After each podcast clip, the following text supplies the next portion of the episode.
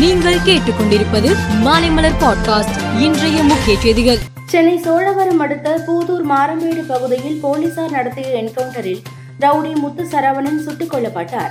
முன்னாள் ஊராட்சி மன்ற தலைவர் கொலை வழக்கில் தேடப்பட்டு வந்த இவரை போலீசார் பிடிக்க முயன்ற போது அவர்களை தாக்கிவிட்டு தப்பி செல்ல முயன்றார். போலீசார் தற்காப்புக்காக சுட்டதில் அவர் சம்பவ இடத்திலேயே உயிரிழந்தார். காயமடைந்த மற்றொரு ரவுடி சதீஷ் மருத்துவமனை கொண்டு செல்லும் வழியில் இருந்தார் தமிழகத்தில் ஐஏஎஸ் அதிகாரிகள் இடமாற்றம் செய்யப்பட்டு உள்ளனர். கரூர் மாவட்ட கலெக்டர் பிரபு சங்கர் திருவள்ளூர் மாவட்ட கலெக்டராக மாற்றப்பட்டார். தமிழ்நாடு முழுக்க பனிரெண்டு ஐபிஎஸ் அதிகாரிகள் உட்பட பதினாறு காவல்துறை அதிகாரிகளை பணியிட மாற்றம் செய்து தமிழக அரசு உத்தரவிட்டுள்ளது. டெல்லியின் ஆனந்த விகார் டெர்மினலில் இருந்து அசாமின் காமாக்யா நோக்கி செல்லும் நார்த் ஈஸ்ட் எக்ஸ்பிரஸ் ரயிலின் ஆறு பெட்டிகள் பீகாரில் நேற்று தடம் புரண்டது. இதில் நான்கு பேர் பலியாகினர். ரயில் விபத்தில் பலியானோர் குடும்பத்தினருக்கு ஆழ்ந்த இரங்கல் தெரிவித்த ரயில்வே மந்திரி அஸ்வினி வைஷ்ணவ் மீட்பு பணிகள் போர்க்கால அடிப்படையில் நடந்து வருகிறது என்றார். ராஜஸ்தான் மத்திய பிரதேசம் உட்பட ஐந்து மாநில தேர்தல் தேதிகளுக்கான அட்டவணையை தேர்தல் ஆணையம் சமீபத்தில் வெளியிட்டது.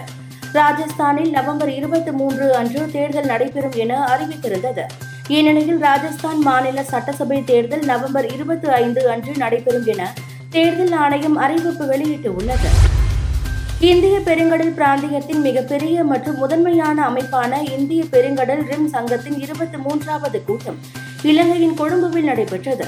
இதில் பங்கேற்பதற்காக இலங்கை சென்ற இந்திய வெளியுறவுத்துறை மந்திரி ஜெய்சங்கர் இலங்கை அதிபர் ரணில் விக்ரமசிங்கேவை சந்தித்து பேசினார். அப்போது இந்தியா இலங்கை இடையிலான உறவை மேம்படுத்தும் நோக்கில் விரிவான ஆலோசனைகள் நடைபெற்றன.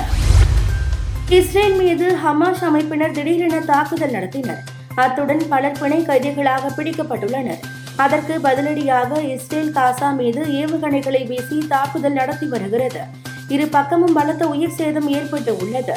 ஹமாஸ் அமைப்பினர் நடத்திய தாக்குதலில் இதுவரை இருபத்தி இரண்டு அமெரிக்கர்கள் உயிரிழந்து உள்ளனர் என அமெரிக்க தேசிய பாதுகாப்பு ஆலோசகர் தெரிவித்தார்.